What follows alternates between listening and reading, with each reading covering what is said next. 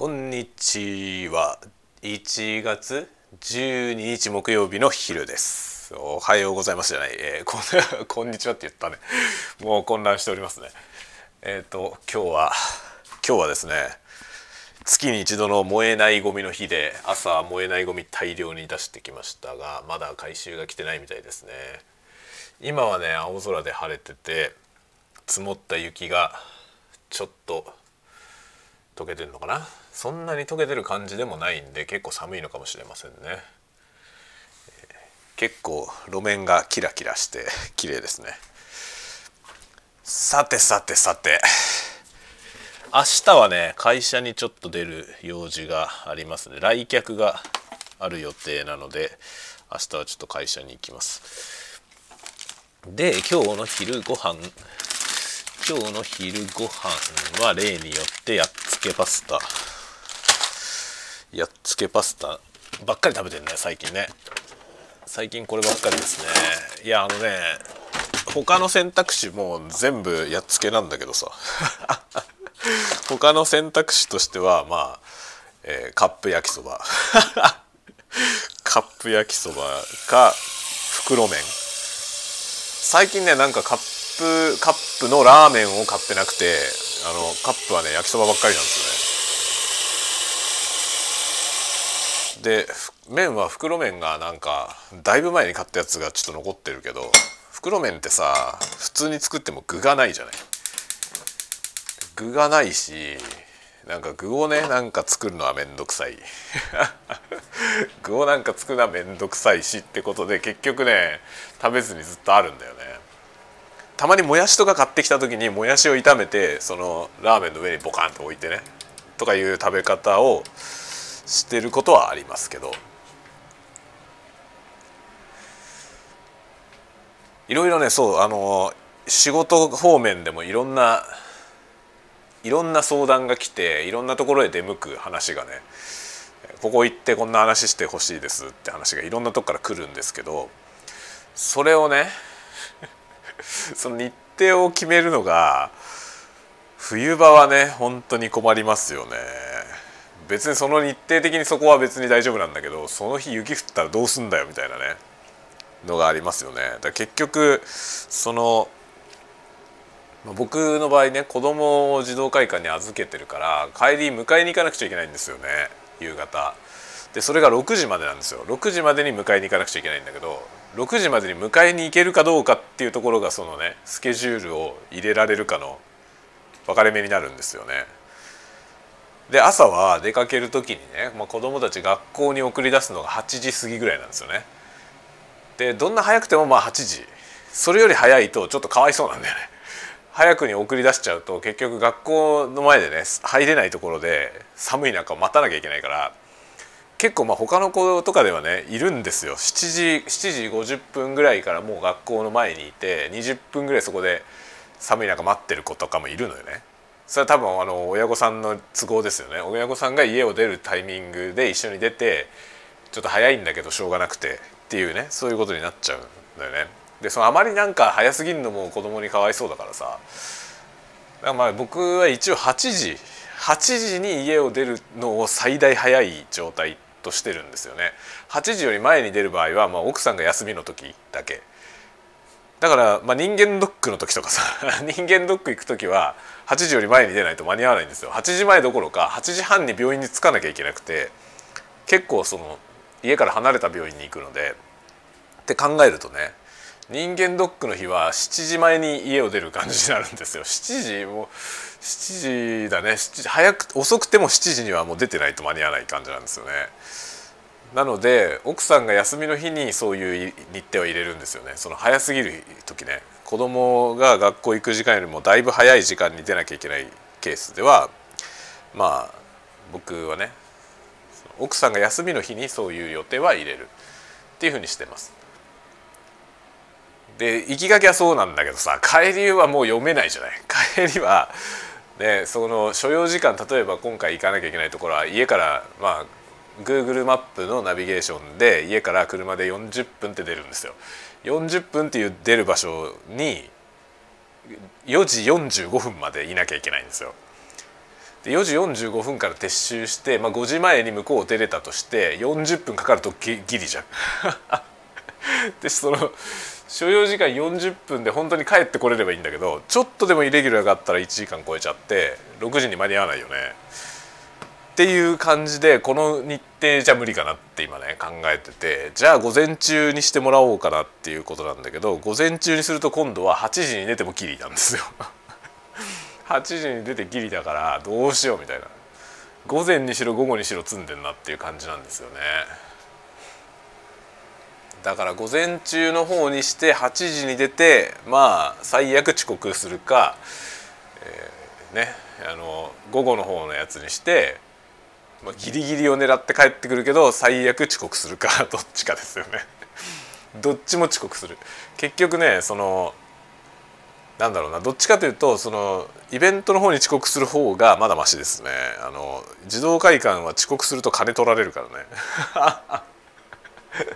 金取られるから、なんかそれはちょっとなって感じですよね。その遅れた分会社が金払ってくれるんだったらいいけどさ、だからペナルティがない方で遅れる遅刻してくっていう発想でいくしかねえかなと、今いろいろね、そんなことをいろいろね午前中もちゃもちゃそういうのを調整していましたという感じで、今ねお湯を沸かしたらスパゲティを湯がく。何の話しようかな今日は、まあ、今までのところは前置きです。前置き、特に何だろう、今日のトピックではない話で、ね、なんとなくの話です。でどうしようかな、今日は何の話しようかな。なんか話さなきゃいけないことはあったかなって考えるとあんまりないですね。あの昨日の夜ね動画を撮影したんで、それ今日はアップします。多分今日にはあれだね、編集ができる。昨日の夜ね編集をし始めたんですけど、編集し始めた段階で時計見たらもういちじはんで、いちじはんってやばくねと思って明日仕事じゃんみたいな感じで、もう慌てて寝ました。で今日は朝から仕事をしていってって感じですね。で何の話をしようかな。あ、そうだ、あのね Bluetooth の話を急にガジェット急にガジェットの話ですけど、 Bluetooth Bluetooth のヘッドホン Bluetooth のヘッドホンって多分使ってる人多いと思うんですけど、あのね、まあ、僕はねBluetooth のヘッドホンはいくつ持ってるんだろう。僕が使ってるやつはにこか、にこ持ってて、でうちの奥さんのやつがいっこあって、まあ、うちにさんだい Bluetooth のヘッドホンがあるんですけど、そのねさんだいめにね買ったやつがうちの奥さんが使うやつなんですよ。でそれはまあうちの奥さんが使うからさ、本人が気に入るやつを選ばしたのね。で結構うるさいんですよ結構うるさい。何にうるさいかというと見た目にうるさいのよね。で見た目がこう気に入らなきゃ嫌だっていうタイプなんですよ。でもヘッドホンなんて使ってる時どうせ見えないじゃない自分が使ってる時見えないものの形はどうでもよくないと思うんだけど、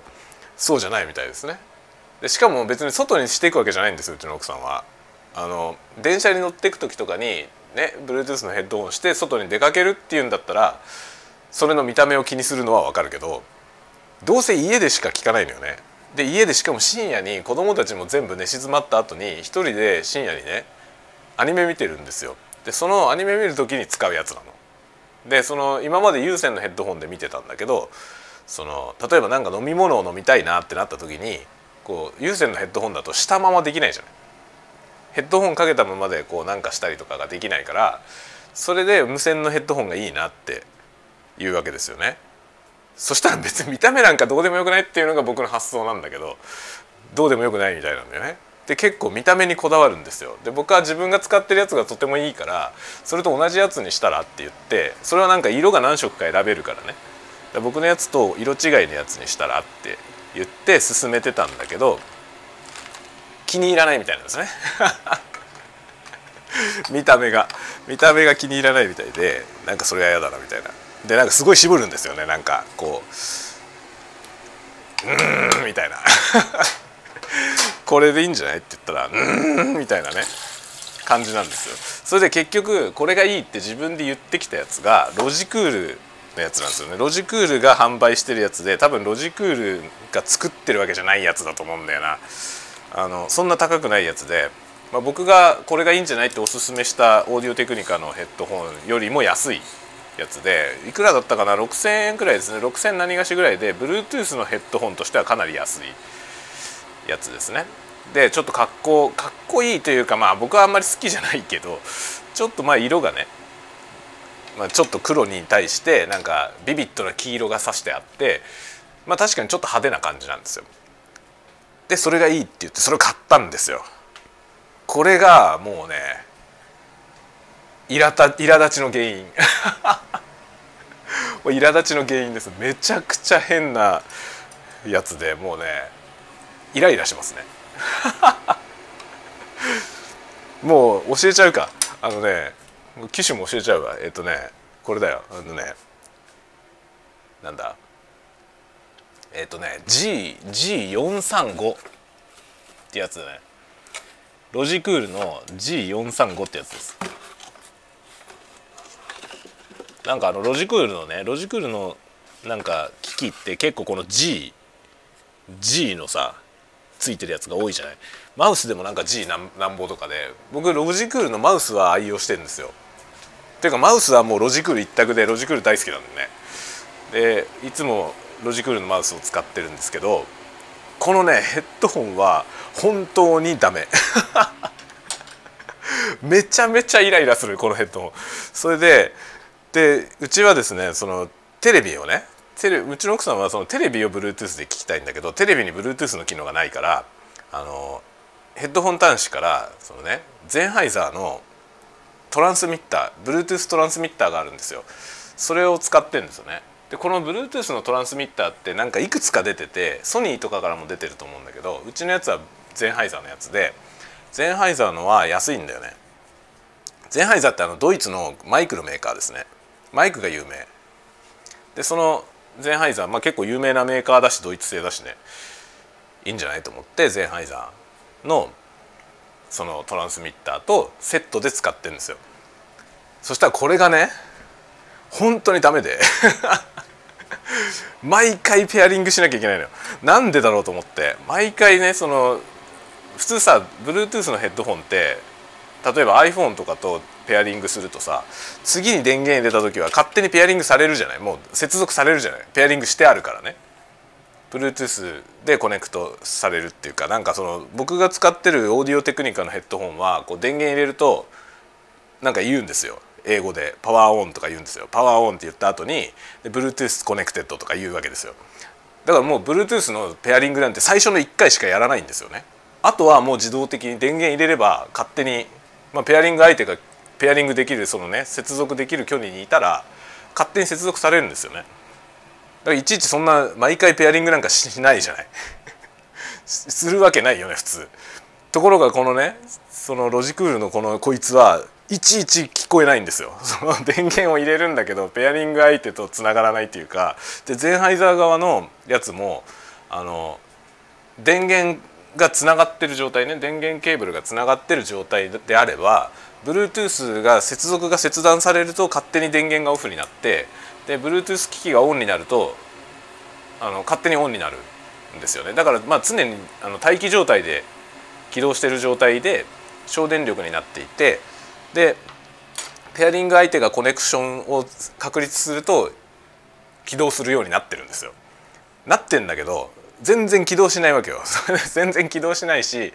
でヘッドホンはずっと沈黙してるんですよね。でこれがなんでなんだろうと思って、でそれで毎回イライラするんですよ。なんかその奥さんがその、ね、使おうとしたら音が聞こえないって言って僕が見に来てペアリングからやり直すってことを よん,ご 回繰り返したの。なんだよこれと思ってでどっちが悪いのかなと思ったのね。そのゼンハイザーのトランスミッターが悪いのか、まあ、それもほらずっと待機になってるからね。それも例えばその接続相手が起動されたけど待機状態から復帰できなくて、まあ、復帰できないというか検知できなくてその接続が確立しないみたいな、そういう問題かなっていう可能性もあるじゃない。だからちょっとねこの間これどっちが悪いのかなっつってもうめちゃくちゃイライラしてさで、まあ、僕が使ってるオーディオテクニカの Bluetooth のヘッドを持ってきてそのゼンハイザーとペアリングしてみたんですよ。でペアリングしてでそのペアリングして接続して音が聞こえてでそのヘッドホンを電源を落としてそしたらゼンハイザーの方も待機に待機モードになってでその状態でまた電源をヘッドホンの電源を入れたらやっぱりちゃんと接続されるんですよね。接続されて音聞こえるんですよ。できるじゃんと思ってだからやっぱりこれはそのトランスミッターの問題ではない。じゃあヘッドホンが悪いんだろう。だけどそのね本当この本当にクソなんだけどこの ジーよんさんご っていうそのねロジクールのヘッドホンは説明書もないのよ。大層な箱がついてるんですよ。大層な箱がついてて売ってるやつパッケージで売ってるやつなんだけど説明書ついてなくて箱になんか キューアール コード書いてあって説明書はそこから見てくださいみたいになってるわけ。なめてるでしょペラいちでもいいからペアリングのやり方ぐらい出しとけよと思うじゃない。そういうのもないわけ。それで本当にイラついてもうめちゃくちゃイラつく。なんか何しようとしても全部ググんなきゃいけないのよ。で結局ペアリングの方法とかググったりいろいろねネットで説明を読んでたらなんとこのヘッドホンはですねあの Bluetooth の専用じゃなかったの。 Bluetooth 専用じゃなくてあのなんか専用のねそのこのヘッドホンの専用の受信機みたいなやつが ユーエスビー 接続のやつがついててそれを使ったそのなんか Bluetooth 接続よりより快適な接続らしいんですよね。でそれと両方使えますよっていうハイブリッドだったの。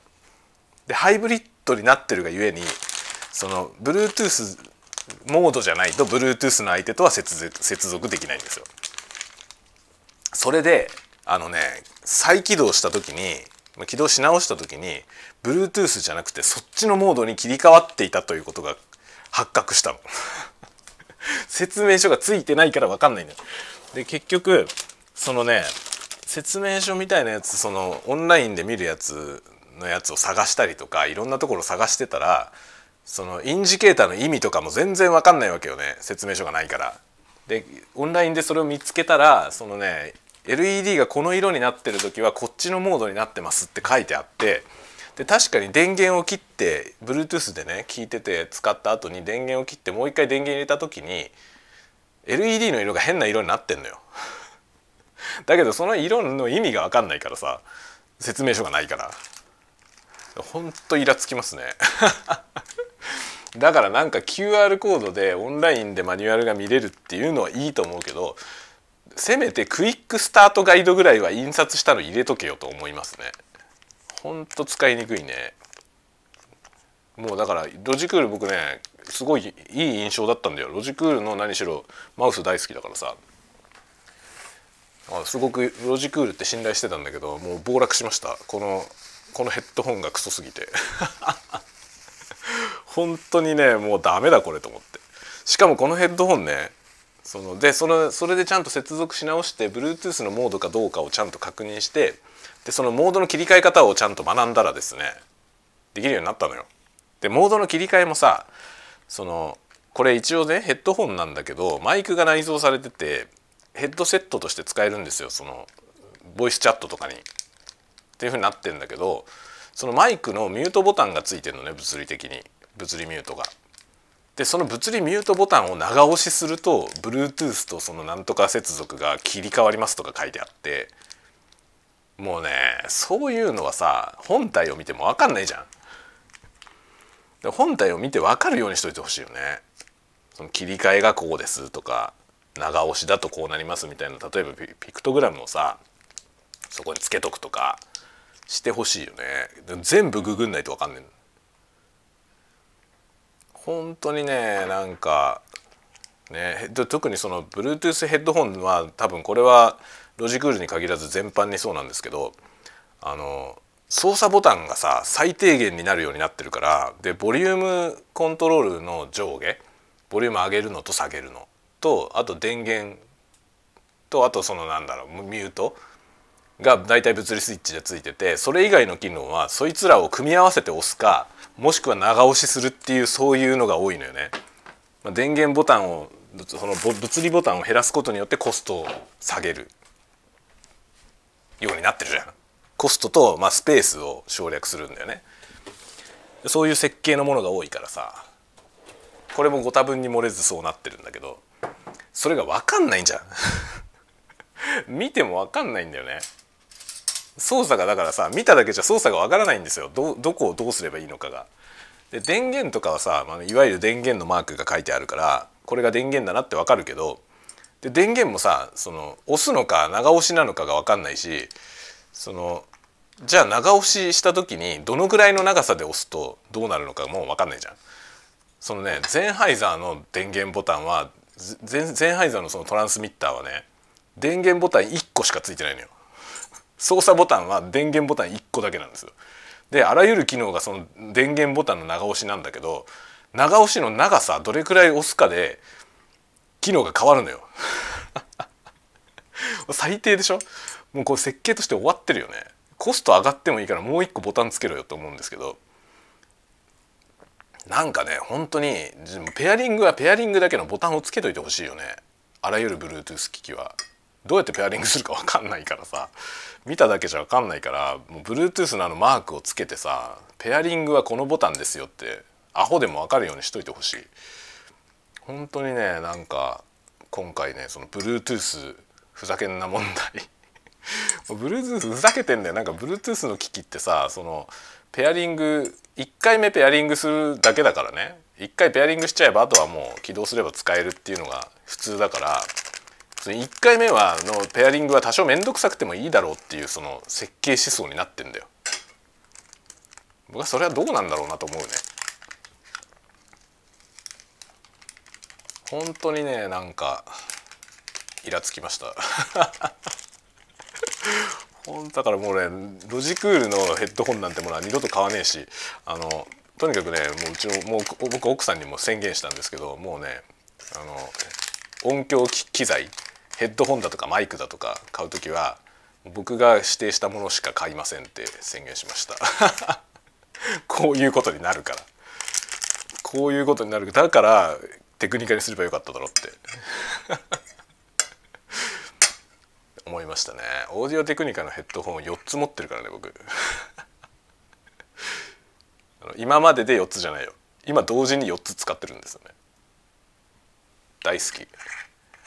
だからもうテクニカでいいじゃんっていうね、思いますね。どうせしかも家で使うのにさ、なんで見た目がこだわんのって思うよね。車もそうだけどね、車もさ、みんな見た目にこだわるけどさ、見た目が好きかどうかって結構重要視しますけど、乗ったら見えないだろって思うよね。外見がどうかじゃなくて内装がどうなってるかの方がずっと重要じゃないのかと思うんだけど、外見のデザインって結構ね、あれじゃないですか、その人気を左右するじゃない。で実際問題、確かに見てかっこいいなとか僕も思うけどね、思うけど、じゃあかっこいい車に乗るの乗らなきゃいけないのっていうとさ、別に乗ってたらかっこいいかどうか分かんないしもう実用性の方が重要だよね。なんかそういう感じですね。なんか見た目を重視したばっかりにね、本当にひどい目に遭いました。もう買わねえと思った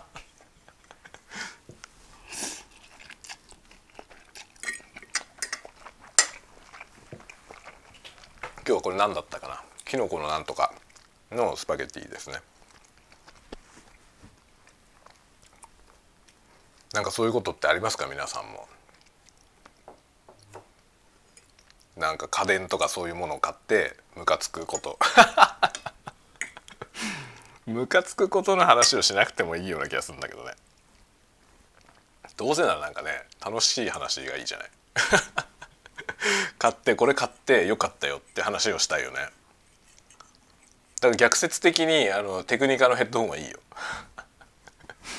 ていうかテクニカのヘッドホンでいいじゃんと思うんだけどね。本当にいろんなところからいろんなもの出てるけど、オーディオテクニカ最高ですよ。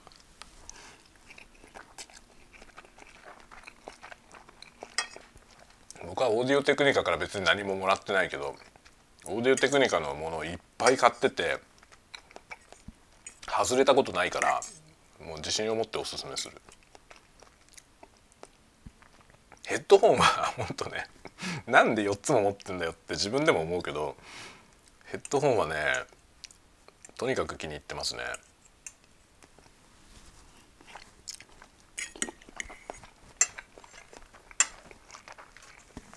前にあのマイクの話した時にちょっと言ったけど、オーディオテクニカの良くないところもしあるとすれば、あのあんまり個性的じゃないところですね。で見かけも無難だし性能も無難ですね。だから全く不満は全くないけど、全然尖ってはない。すごい特徴的な音がするとかそういうことはないですね。安定してますね、とても。でもさ、安定しててほしいじゃない安定しててほしいところにおすすめです、オーディオテクニカ。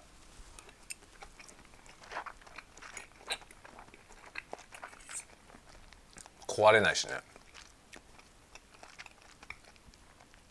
例えば今喋ってるこのマイクはオーディオテクニカのラベリアマイクですね。それをボヤのあのトランスミッターワイヤレスシステムで飛ばして今 iPhone で収録してますね。このマイクはもう結構前だよね、これ買ったの。だいぶ前にスタイフ始めた頃に買いましたよね。うちにあるテクニカのマイクの中でもこれは古い方ですね。で今あの エーエスエムアール 撮ってるやつもテクニカの エーティーにーまるさんご っていうコンデンサーマイクね。それにほん使ってますね。でヘッドホンはオープン型のオープンエアタイプのいいやつ、そこそこいいやつ。今ねヘッドホンってさ、ヘッドホンってちょっと話変わるけど、ここにじゅうねんくらいで高級化したんですよね。高級志向化したんですよ。何がきっかけだろう。僕ね軽音じゃねえかなと思ってんだけど、邪推してんだけどね。軽音ってアニメがあったじゃない。あの時にさ、軽音のあの主人公主人公じゃないな、あのキャラクターのね、まあ、まあ主人公と一緒にバンドやってる仲間の中の誰かがすげえ高いヘッドホンしてたんですよね。アーカーゲーのごまんくらいするやつかな。そしたらそれがめちゃめちゃ売れたんですよ。要はアニメと同じのが欲しい人たちに売れたんですよ。だからアーカーゲーなんて全然知らなかった人たちが買ったのよね、そのアーカーゲーのごまんもするヘッドホンをさ。であの時くらいからなんかおかしくなってそうなんかメーカーもなんかタガが外れたんだよね、きっと。でそれまではさ、なんかヘッドホンってにまんえんくらいが高級ってイメージだったのよ。もちろんそれよりもはるかに高級なものはあったけど、それはもう一部のマニアの世界で、標準的なユーザーの中ではにまんえんっていうともう高級で、主流はいちまんえんぐらい、いちまんえんぜん後ぐらいだった気がすんのよね。これはなんかさ、僕はちゃんと調査したわけじゃないから分かんないけど、でも僕の印象としてはそんな感じだったと思うのよ。だから電気屋さんとかの売り場を見てて、結構ハイエンドっていうところがにまんえんぐらいだった気がすんのよね、当時。ところがさ、あの軽音ごまんえんヘッドホンバカ売れ現象の後ね、にまんえんなんて廉価版ですよ、もはやにまんのヘッドホンって僕高級だと思ってたけど、だから今オーディオテクニカのラインナップでもにまんえんのヘッドホンって中間くらいですね。中間よりちょっと下ぐらいで、下手するとごまんえんくらいが主流で、その上にもっとはるかに高いやつがじゅうまん超えてるようなやつがゴロゴロあんのよね。だけどさ、ヘッドホンにじゅうまんえんとかかけるのってどういうあれなんだろう、よくわかんないですよ。ヘッドホンじゅうまんえんのヘッドホン買うのってどういうニーズなんだろうね。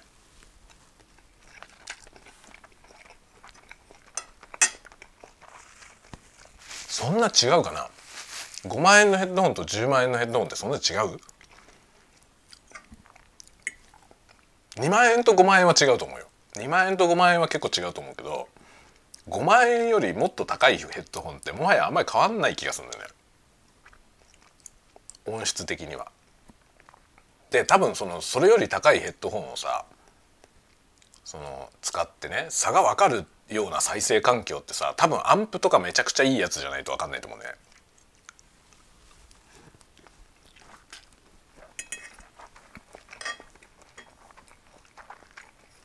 なんかヨドバシカメラとかに行くとさ、そのハイエンドのヘッドホンめちゃめちゃ高いやつがゴロゴロ並んでてさ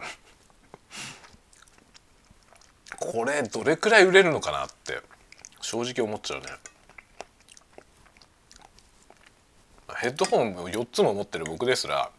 ごまんえんのヘッドホンって言われたらちょっと買うのがためらうよね。ためらうっていうか買わないですね。僕が今欲しいと思うヘッドホンで一番高いやつさんまんごせんえん。それより高いヘッドホンで欲しいものないんだよね、とりあえず。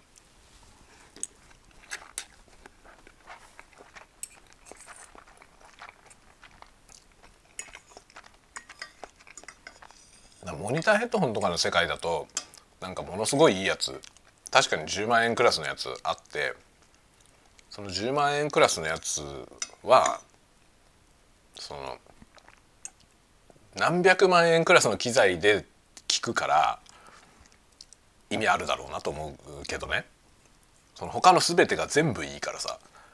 その状態でレコーディングスタジオとかで使うならいいと思うんですよ、じゅうまんえんのヘッドホンでも。だけどね、なんか聞くサウンドソースがさ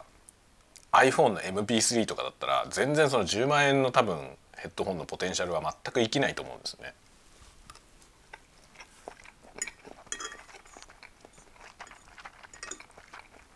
あの辺のヘッドホン買う人たちってどんな環境で音楽聴いてんだろうって思う。だけどさ、売り場の売り方見るとさ、それはもう決してさ、なんかその標準的な人々の世界じゃない、別世界の領域じゃないとこに置いてあるのよ、普通に。でスピーカーとかは、スピーカーシステムとかのいいやつは完全にもう別室みたいになってて、もう今やさ、そのオーディオをね、そんなスピーカーで音出して聞くような環境ってもう相当限られてるじゃない。だからそういうことをやろうとしてる人たちは確かに別世界で、もうオーディオマニアの領域でね、まあ、スピーカーベースとかさ、スピーカーの下に置く台みたいなやつ、そのスピーカーベースいっこがいくらとか 何, 何万とか何十万とかの世界、もうよくわかんない世界なんだけど、そういう領域のねものはちゃんと別の世界として売り場もなってんだけど、ヘッドホンは最上級のやつまで普通にその辺に展示されてんだよね。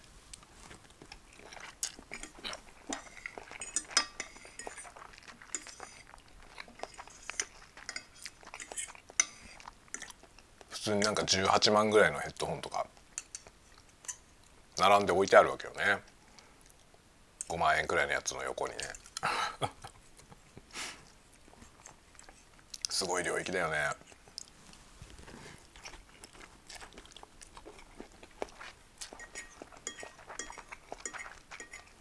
でね、話が盛大にそれたんだけど、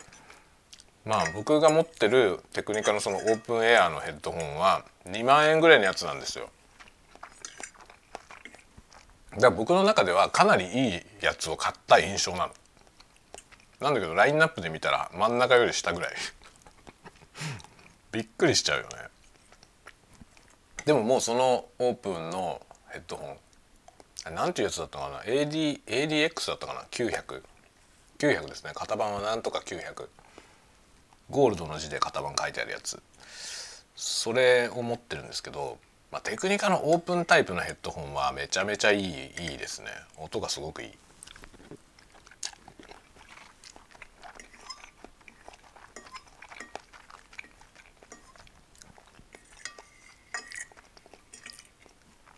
ヘッドホンをつけてないみたいな感じなんだよね。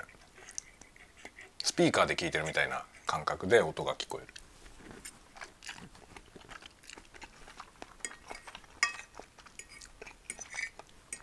耳のすぐ近くにスピーカーがあって、そこから音が鳴ってるって感じじゃないんだよね。もうそのヘッドホンの存在を超えて、もっと広がりのある空間で音が鳴ってるような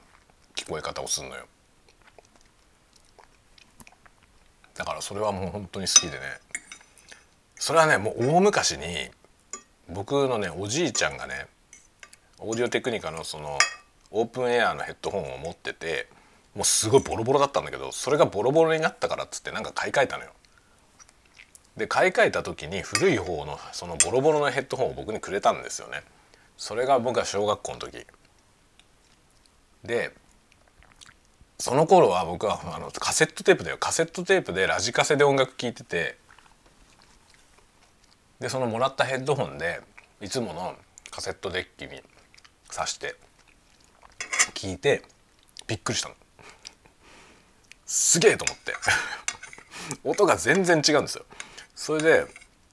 ヘッドホンでこんなに音って違うんだって思ったのは結構衝撃だったね。思えばあれがなんかオーディオとの出会いだった気がするし、物欲物欲への道だったような気がする。じいちゃんも物欲の人だったからね。僕はそのじいちゃんの影響をめっちゃ受けてるんですよ。なんかおじいちゃん子でいつもおじいちゃんにくっついて歩いてたから、面白いじいちゃんだったからね。それですごく影響を受けてますね。テクニカのオープンヘッドホンを体験したのも本当にさんじゅうねんぐらい前だよ。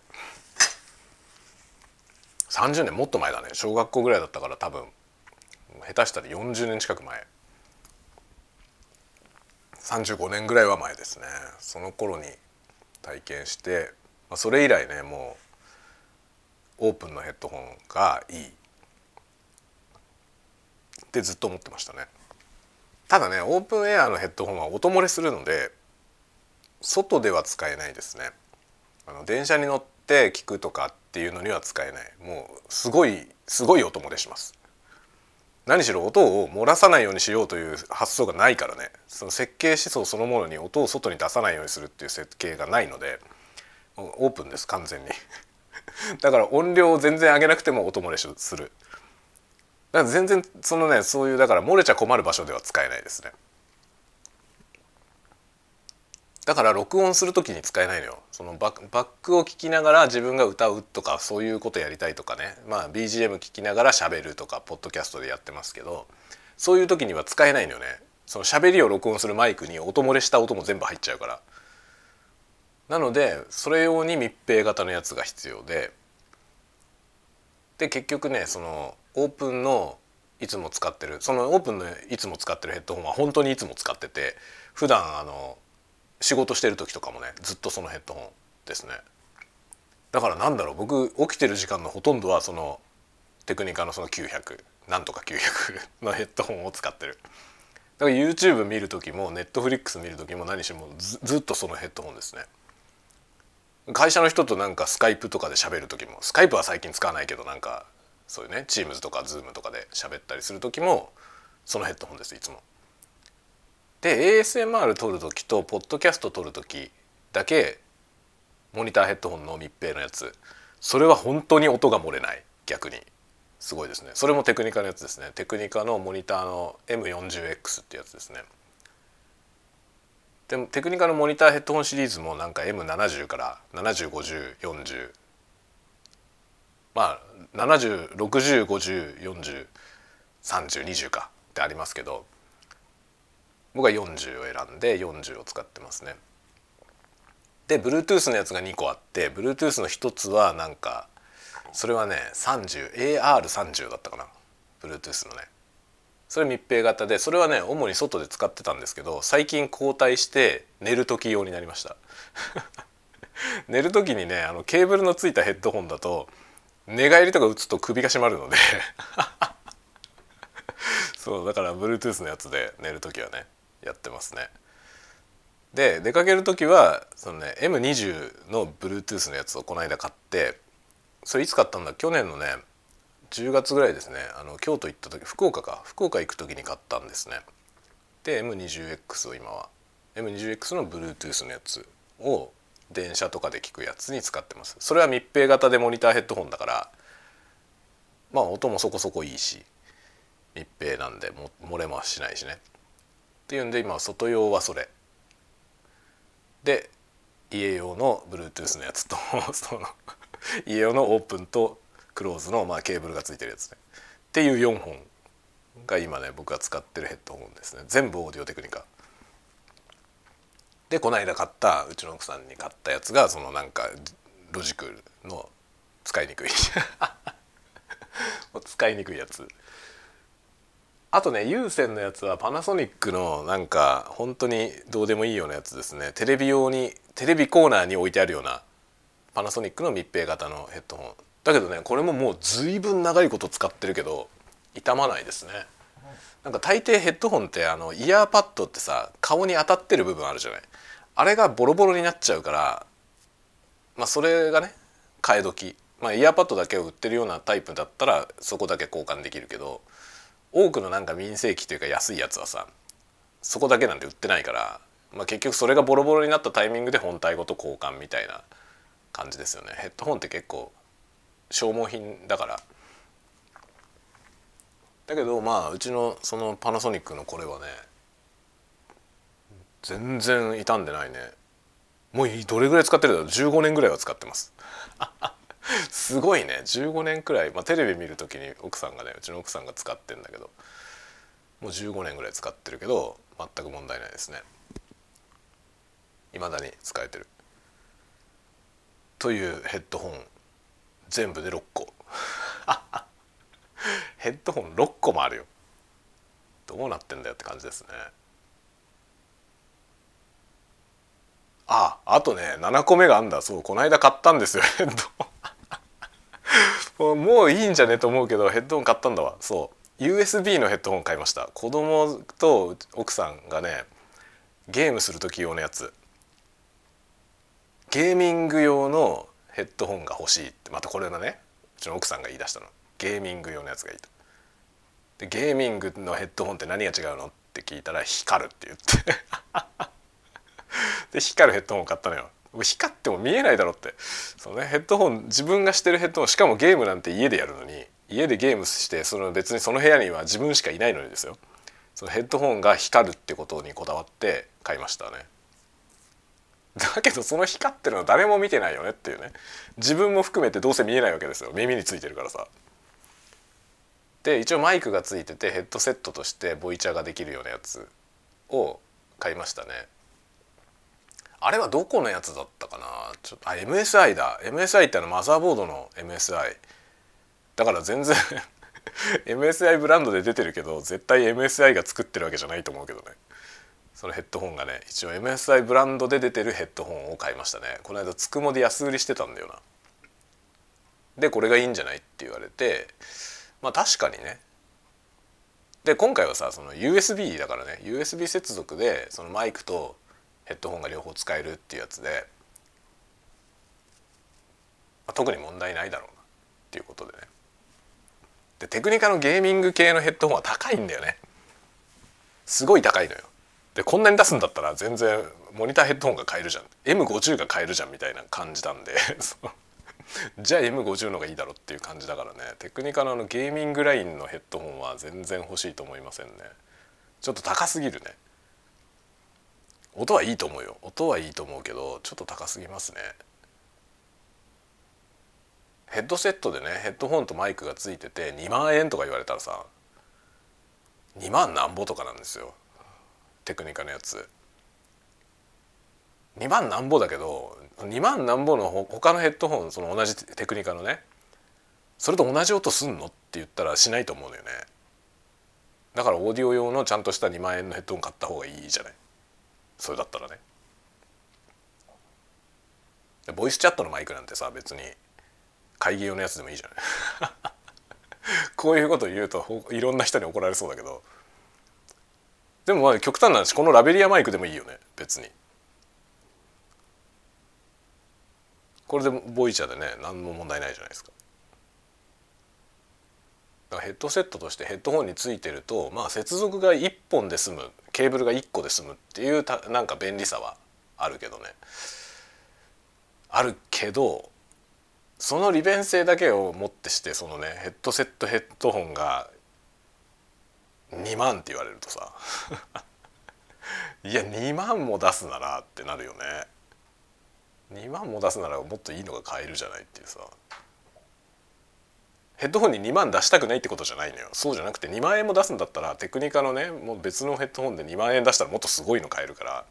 そっちのがいいんじゃないって思っちゃうどうしてもね。でもさ、不思議なことに、不思議じゃないけど、あまり不思議じゃないけどあのゲーミングヘッドホンはゲームコーナーにあるんだよね、ゲームグッズのコーナーに。ゲーミングと歌ってるだけなんですよ。ヘッドホンなんてだってゲーミング用とオーディオ用と別に変わらないじゃないですか、ヘッドホンだからね。もちろんその設計思想は違うけど、でも同じヘッドホンでしょ。だけどゲーミングゲームコーナーにはゲーミングヘッドホンしかないわけですよね。そしたら聞き比べるにしてもゲーミングヘッドホン同士でしか聞き比べないじゃん、買う人はね。あれは罠だよね。僕はちょっとあれは罠なんだなって気がするあれ罠だなっていう気がしますね。ヘッドホンのコーナーに置いとけばさ、他のヘッドホンと比べるじゃん、オーディオ用のヘッドホンと。でオーディオ用のヘッドホンと比べられない状態で売ってるから、まあゲーミングヘッドホンの中から選んでるわけだよね、みんな。他の選択肢を知っていると、あの価格帯はちょっと高すぎると思うな。まあもちろん音もね、多分ゲーム用にチューニングされてんだと思うんですよ。ドンシャリというかさ、派手な方がゲームやる人にはウケるじゃない。そういうのは若干あるだろうなと思いますね。だけど派手な方が聞きやすいかっていうと、そうとも限らないですね。その特にボイスが入ってるゲームの場合は、あの効果音で派手めなチューニングにしてあるヘッドホンだとボイスが奥に入っちゃうからね。 で, でボイスも真ん中を上げてきてっていう感じにすると、今度はなんかあの全体的にやかましいものになるとかね、ありますね。結構一時期なんかあの エーブイ アンプってさ、あのドルビーサラウンドみたいなねのができる エーブイ アンプってあるじゃない、アンプ。ああいうのでそのオーディオセットみたいなやつ、その ごてんいち チャンネルとか ななてんいち チャンネルを自宅でもできますよ、いわゆるホームシアターですよね。ああいうやつの売り場とかに行くと、あのすごい高音成分、プレゼンスをめっちゃ上げたセッティングになってて、あれがなんかドルビー感ドルビー感を出すっていうねのに安易なチューニングになってるわけですよね。なんかそういう現象ってさ、もう随所にあって、例えばソニーのカメラソニーのカメラなんかもう不自然な緑じゃん。あの山とか木とか撮影したらものすげえ緑が絵の具で塗ったような色になるんですけど、あれもそのビビッドでコントラストが高い方が画質がよく見えるっていう、そのさ高解像感なんですよね。本当の高解像じゃないんですよ。解像感を上げるためにコントラストを上げてるだけで、そういうので結構ごまかしてるわけよね。特にその民生機は、プロ用はそういうのにごまかされない人が見るからちゃんと誠実に作ってるけど、そのアマチュア向けに売ろうとしてる商品って音もそうだし絵もそうだけど、とにかく派手にしてあるわけですよね。良さげに聞こえるように。でしかも売り場で、周りに騒音がある売り場の中で視聴した時に良さそうに聞こえるようなチューニングで置いてあるから、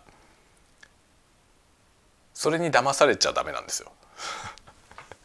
それに騙されちゃダメだよね。だから結構ゲーミングヘッドホンはそういうチューニングになってるからね。だからゲーミングヘッドホンをオーディオもあれで聞こうとすると、多分結構えっていう音になると思うね。特になんかジャズとかは聞けないと思うジャズとかあんなセッティングで聞いたら多分ひどいことになると思いますね。で結構だからミックスもさ、今あの難しいよね。プロのさマスターマスタリングエンジニアの人たち、どういうチューニングでその音源をさ作るのか。みんな今さスマートフォンでその Bluetooth のヘッドホンとか、まあ、イヤホンとか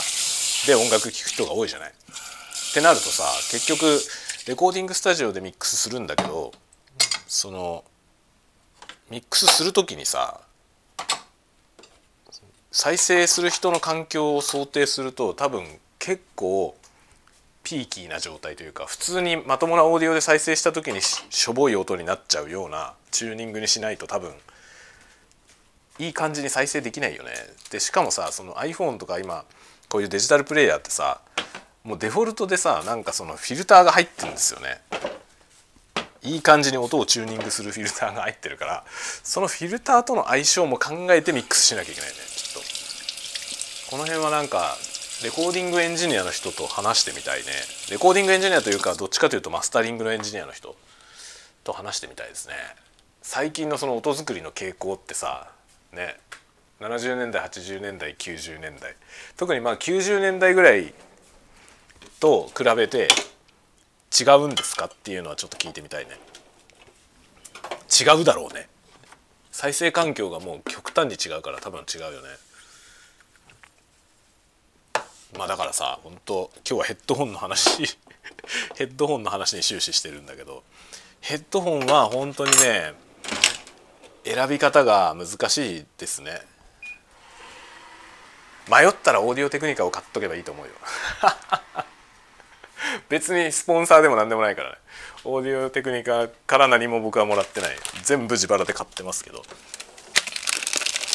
逆になんかそろそろそろそろスポンサーになってくれてもいいんじゃないっていうぐらい買ってるけどね。という感じで今日も、えー、だらだらとヘッドホンのお話をしました。さて午後の部かな、仕事の方に戻っていこうと思います。今日は音響音響というかヘッドホン、主にヘッドホンの話でしたね。えー、ロジクールのヘッドホンにムカついた話ででしたということで、ではではまた次のたわごトークでお会いしましょう。またね。